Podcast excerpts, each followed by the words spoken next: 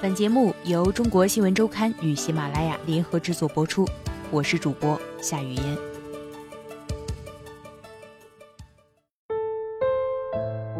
今年三月中旬，宁波市疾控中心公布消息称，至二零一四年底，宁波在校学生中已发现艾滋病病毒感染者三十七例，高校学生占三十一例，其中百分之八十以上是通过男男性接触传播。一时间，舆论哗然。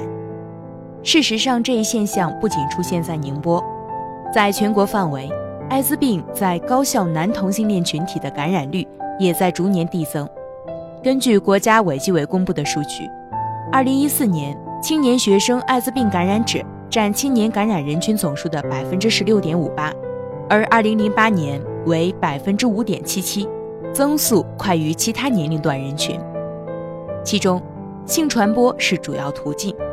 据央视报道，青年学生中通过男男性传播感染已达百分之八十一点六。高校学生处在青春期迈向成人社会的十字路口，他们刚刚脱离父母的管教，获得自由，在相对包容的校园环境，同性恋者逐渐建立对性向的自我认知，也有机会初尝性的愉悦。拥有自由也意味着面临风险。社交网络带来交友便利，也为不良信息的传播提供捷径。青年人涉世不深，容易轻信，自控不足，使他们更难抵挡快感的刺激和诱惑。而社会对同性性向的歧视，使多数仍生活在隐秘世界里的同志群体，因为压抑更加放纵。青春期性和性健康教育的严重不足，又让这些感染艾滋的高危人群暴露在风险之下。上大学之后，君君尝试过各种交友方式来寻找和自己一样的人。君君，性别男，爱好男，是个同志。同志是香港导演林奕华在一九八九年筹办首届香港同性恋电影节时。为同性恋起的别名，借意革命尚未成功，同志仍需努力。君君是南方一所高校2009级的学生，2013年本科毕业之后，继续留校念研究生，是这所学校同志圈里的前辈。君君伶牙俐齿，装扮时尚，甚至有些妖娆，很容易成为人群中的焦点。带君君进入圈子的是她上大学后的第一任男朋友，两人通过人人网认识。君君称其为隐藏在大众中的交友方式。他的经验是，一般一个经常发自拍照的男生无缘无故关注了另一个陌生男生的账号，大概就是看上了。因为对方长得帅又是圈内名人，去同志酒吧，老板会给他倒酒的那种。君君跟着他结交了第一批同志朋友。虽然“好基友”已经是校园流行词汇，高校中公开出柜的同性恋极少，公开身份的逐渐成为为 LGBT 争取权益者。但面对校方的高压线，很多学生更愿意选择做好自己，但他们大多会对身边亲近的好友坦诚性向。君君也有同志好友，大学四年彼此照面，心知肚明，但从未坦诚过身份。身份的共享也仅限于自己的朋友圈子内。在看似平淡的人际交往的掩映之下，高校的同志们各有自己隐秘的社交网络。与爱好动漫或者喜欢打球的小团体一样，这个圈子里也会朋友聚集在一起。三五人一起吃饭、唱歌，聊聊圈内绯闻。几乎所有接受采访的同志都声称，自己拥有在茫茫异性恋人群中，通过一个眼神就能断定对方是不是自己人的能力。但先进入同志交友圈，依然是男同们寻找恋人和朋友的主要途径，因为青春期的生理和情感需求，他们的圈子。多了几分荷尔蒙宣泄的味道，淡蓝公益的负责人憨憨上大学之后才建立对自己同性恋的身份认同。大一进入社交圈后，非常不适应同志圈的交流方式。同志 QQ 群里主动加他好友的人，通常直接问他的情况怎样，并要求爆照。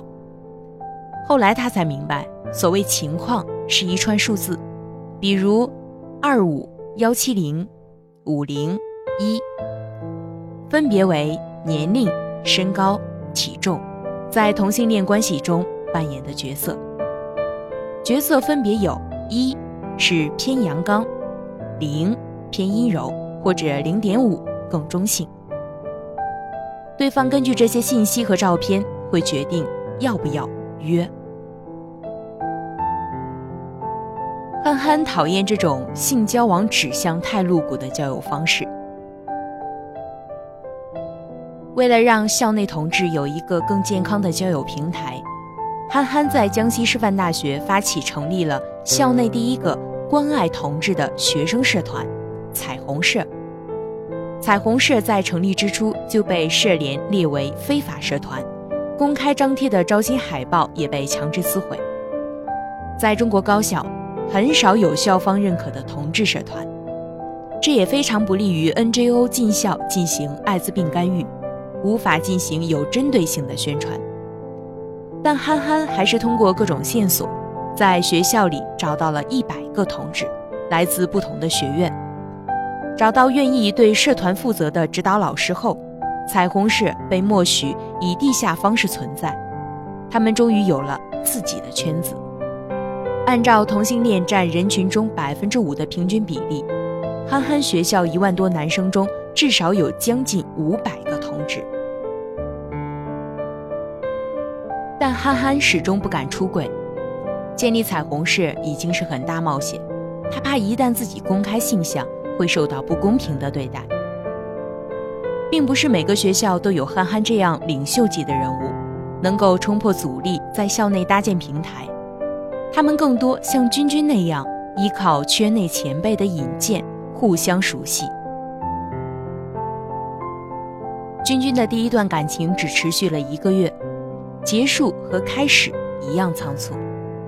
那阵子，君君深受爱情的挫败。后来，他发现，短暂的恋情是同志圈的常态。君君之后被很多男生追求，有人真心喜欢，也有的只是虚荣心作祟，觉得和他在一起有面子。因为没有将来可以许诺，男生之间的爱情似乎天然带上“那我们玩玩而已”的默契。也就少了所谓责任。君君自己也承认，有时候主动认识新朋友，仅仅是为了解决生理需求。同志酒吧是除了同志浴池和公园外比较体面且固定的线下聚会场所。除了喝酒娱乐，进入同志酒吧更有一种像建立身份认同的象征意义。君君好胜。前男友在酒吧总有人敬酒，自己也不差，为什么不可以呢？第一次去酒吧时，他大二，君君选择一套极为浮夸的装扮，胸前缀满了粉红斑点的白 T，松松垮垮的短裤，那是他对同志酒吧着装的理解。那个晚上，君君经历了小小的兴奋和巨大的失落。兴奋的是。一下子有了这么多选择，没有男友，自己并不孤单。这是他第一次实实在在的坐在同性恋社群中间。整个酒吧坐得满满的，灯光、音响暧昧的恰到好处。这些男人和自己一样，性别男、爱好男，可以毫无负担的搭讪和暧昧。但君君很快感觉到了拘束和格格不入。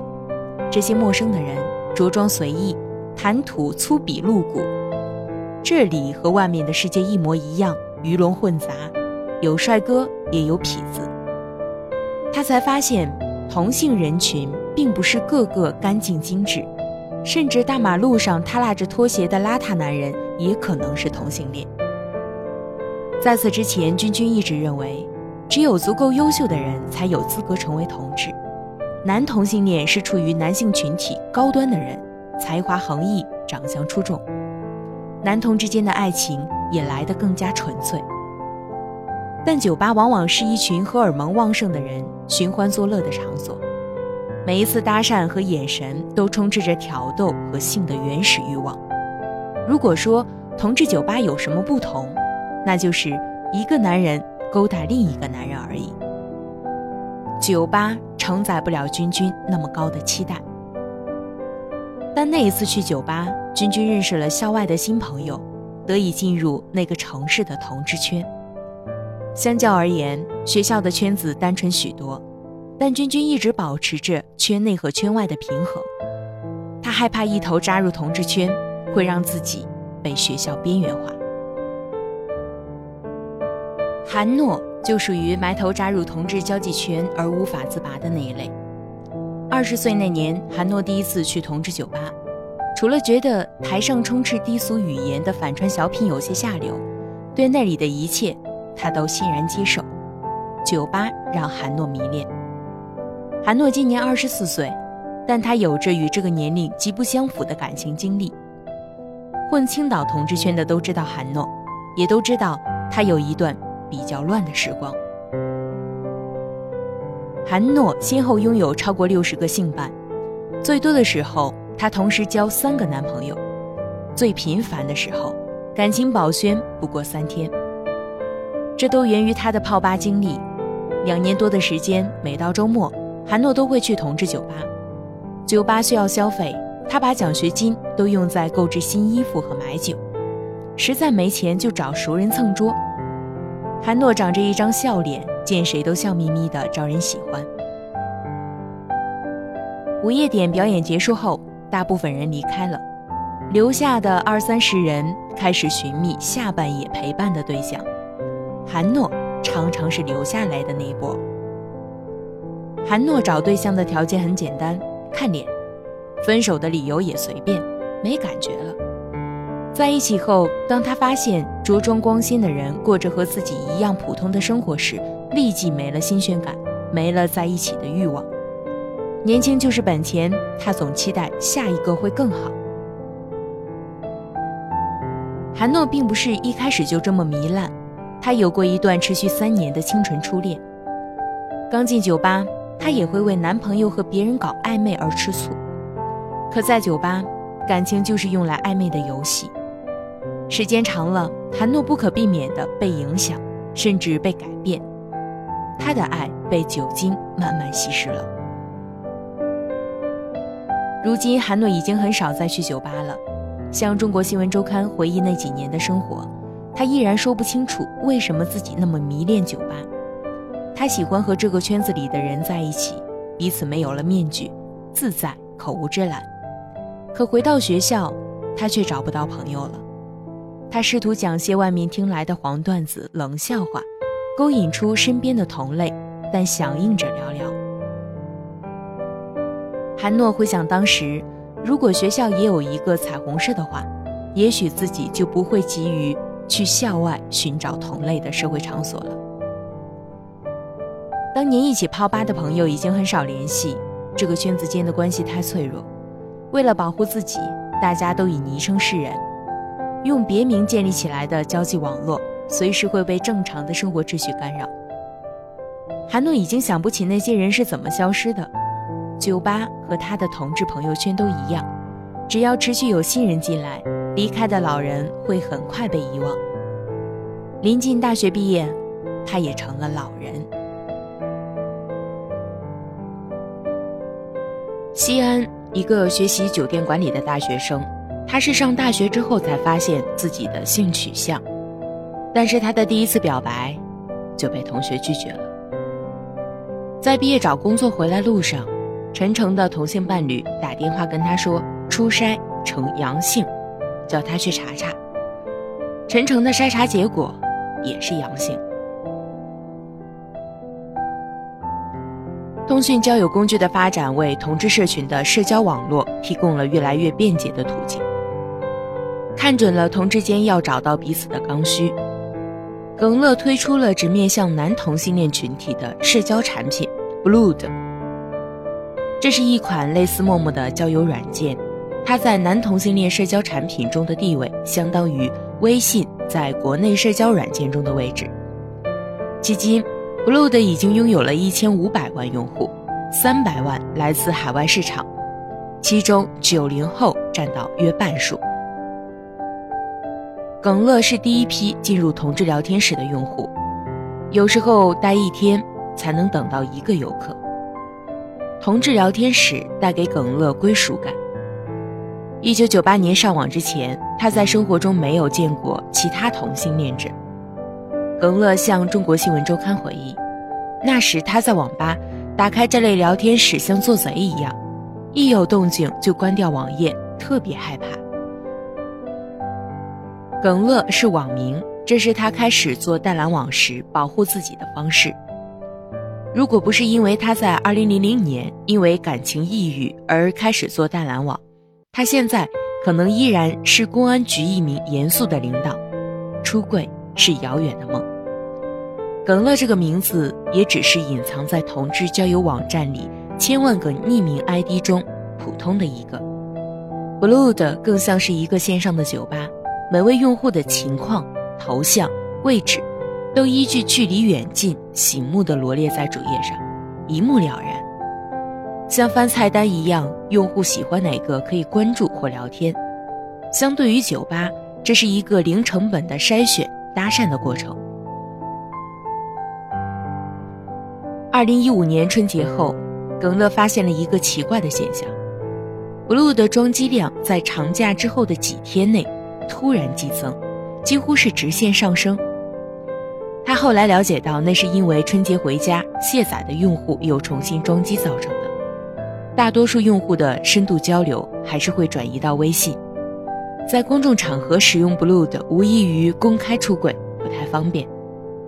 Blue 的有诸多竞争者，比如 Gay Park 等等。随意在一所高校打开这些基于地理位置搜索用户的软件，在几百米范围内找同志不难，和陌陌一样。这些软件使得一夜情变得更加容易。近期，央视《今日说法》栏目公布了无锡市抓捕了一系列同性聚众溜冰吸毒的案件，让耿乐和他的团队很头疼，因为这些吸毒者正是通过 Blue 的互相联络得以聚集起来，在同志圈，嗨，咕噜咕噜，一七六六六。都是召集一起吸毒的暗号，被警方审讯时，他们甚至叫不出对方的名字。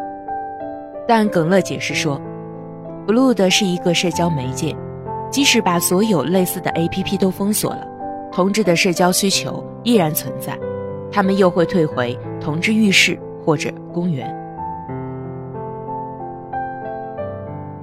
在查处的六十多个吸毒人员中。绝大多数是二十岁至三十岁的年轻人，吸毒后他们发生了缺乏安全保障的群交行为。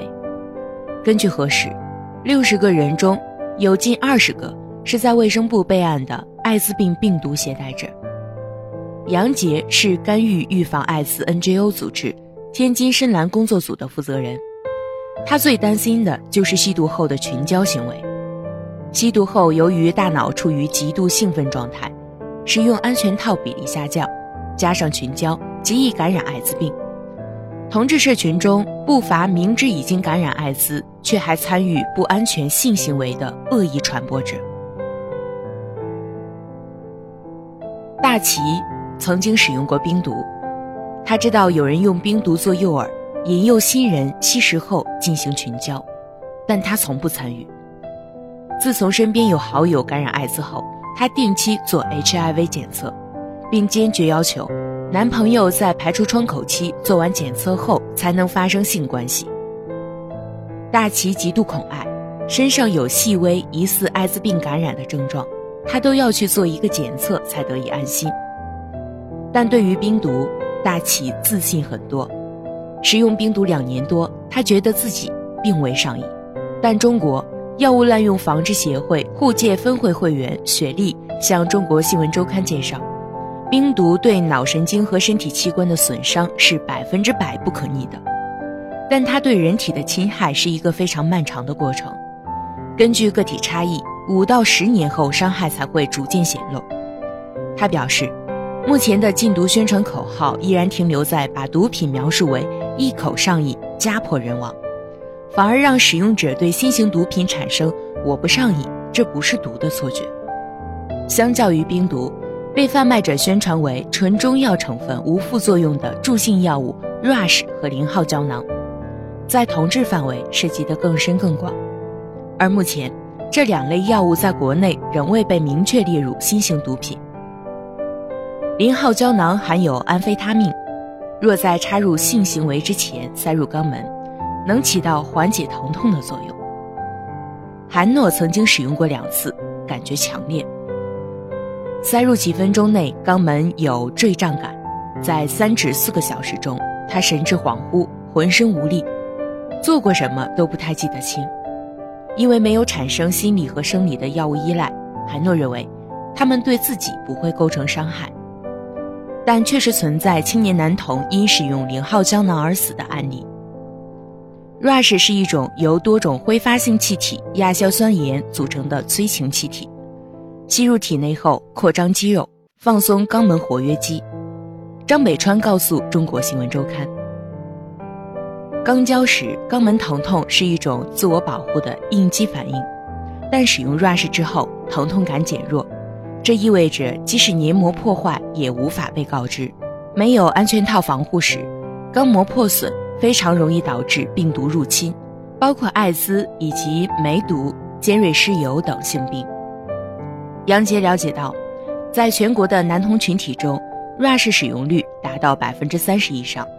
在同志密度较高的一线城市，Rush 和零号胶囊被普遍用来提高性愉悦度和满足感，甚至在淘宝仍可以轻易买到这两类药品。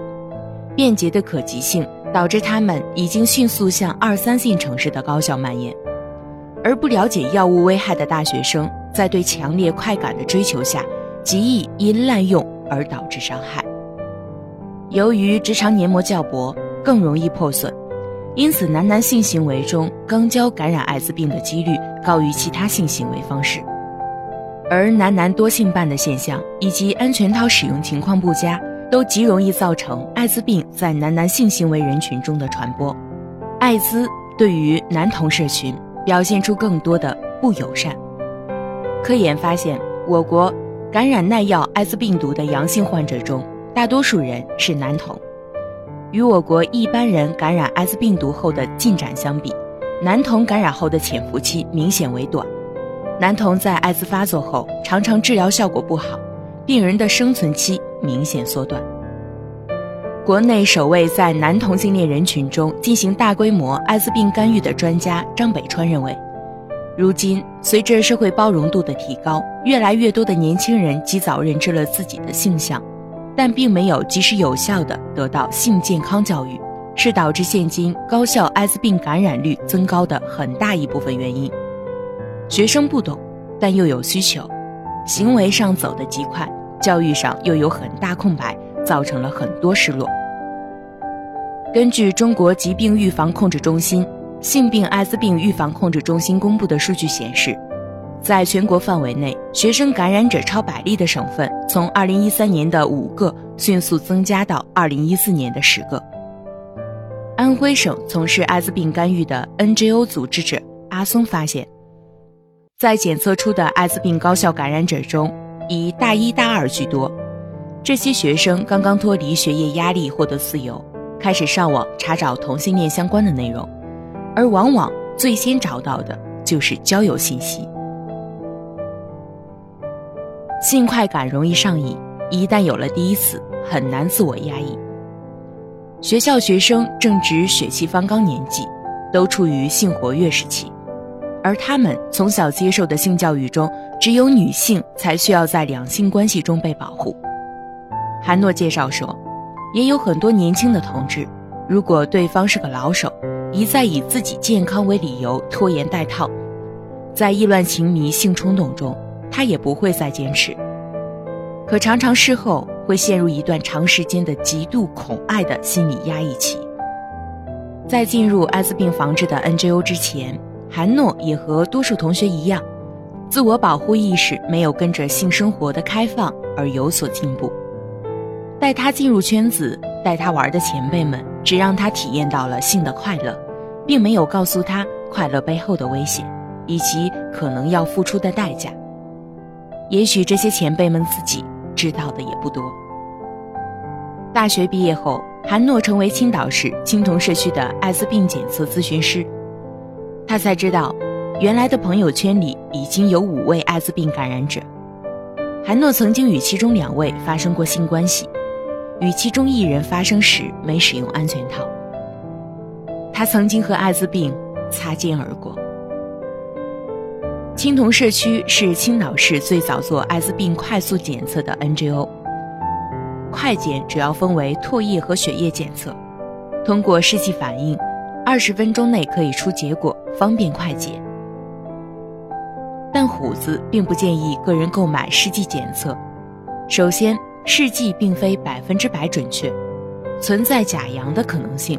他更担心的是，如果没有正确的心理疏导，感染者很可能无法面对测出阳性的结果而产生极端行为。在中国，大众接受的早期宣传理念中，艾滋病是死亡率极高的严重传染病。大多数感染者初筛阳性后，第一句话是。我还能活多久？虎子记得一位大四学生，两年前因为和感染艾滋病的男友发生不安全性行为，一直活在我是艾滋病感染者的恐惧中。虎子足足用六个小时才说服他接受抽血检测。采血之后到出结果的十分钟里，男生跪在地上，脸煞白，出虚汗。虎子遇见过一名自杀未遂的大学生阿哲。初筛结果呈阳性，当晚十一点多，阿哲给他打电话：“虎哥，我割腕了。”这个男生还是社区的志愿者，他知道高危性行为必须使用安全套，但他忽略了口交也会传染艾滋病。走出低落情绪后，阿哲坚持服用疾控中心提供的免费抗病毒药物。现在他的体内病毒载量很低，几乎没有传染性。最近一次检测，CD 四也从最初的四百六上升到八百五。CD 四细胞的数值是评判艾滋病的标准之一。成人的 CD 四细胞正常情况下每立方毫米五百到一千六百多。在阿哲确诊后一段时间内，他很自卑，在经历对男同性恋自我认同的纠结后。他需要再一次说服自己接受艾滋病感染者身份。面对追求自己的学弟，阿哲最初的想法是不想害别人。作为专业的检测咨询师，虎子和憨憨都认为，在病毒可防可控的范围内，感染者有性爱的权利。他解释说，服药之后身体病毒载量接近于零，因为较高的艾滋感染率。男童群体一直是国家各级疾控中心重点干预对象，但张美川认为，控制艾滋仅谈艾滋解决不了问题，这是一个社会问题。首先是解决歧视，反歧视做不到，就无法构建良好的人际关系。由于缺少官方认可，目前能直接接触并帮助高校同志群体的，依然是大量的草根 NGO 组织。从去年十月到今年三月，虎子带领社区走进包括中国海洋大学在内的三所高校以及两所中学，进行艾滋病的预防，以及以男同性恋为主的性少数人群的权益倡导活动，反响出乎意料的热烈。相比于自己念书的时代，虎子发现，校内学生对同性恋的包容度已经非常高。有许多异性恋者主动参与做关于同性恋的调研，组建称同志反歧视的爱心社团。现场的提问也坦诚直白，不再对同性恋三个字扭捏遮掩。更多学生开始认同性取向不是一种疾病，而这在虎子念大学的时代是不可想象的。虽然早在1990年，世界卫生组织就将同性恋从精神病名列中删除，二零零一年出版的《中国精神障碍分类与诊断标准》第三版中，同性恋不再被统化为病态。但第二年，他在精神病学的课堂上看到，没有及时纠正的教材仍将同性恋列为性变态的分支。整个大学期间，虎子知道自己喜欢男生，有性幻想，但一直不敢交男朋友。二零一二年，青岛高校内还出现过学生因为性取向暴露，被学长持续殴打、辱骂半年之久的校园霸凌事件。二零一四年八月，广州同城青少年资源中心对大陆高校中涉及心理学、心理健康教科书的内容进行调查，在统计的近百本教材中，只有四十二本教材书含有同性恋内容，其中二零零一年后。大陆编著的教科书中，超过百分之四十仍明确认定同性恋为病态。成为检测咨询员后，韩诺接待过一些三十五岁以上的同志，他们全都已婚。他们甚至劝韩诺千万不要暴露同志身份，到了该结婚的年纪就去找个女孩结婚。刚开始做 NGO 志愿者的时候，韩诺怀抱着某种理想主义。想为同志争取权益发声，但后来就放弃了。咱老一代没有树立好榜样，而这一辈人的同志文化又太乱。有些人认为我现在想约就约，想玩就玩，挺好，我不需要权利。包括韩诺自己，也刚刚从混乱的感情史中走出来。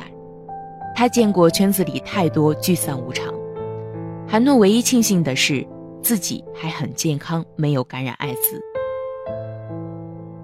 韩诺现在的男友马龙，也是社区的志愿者。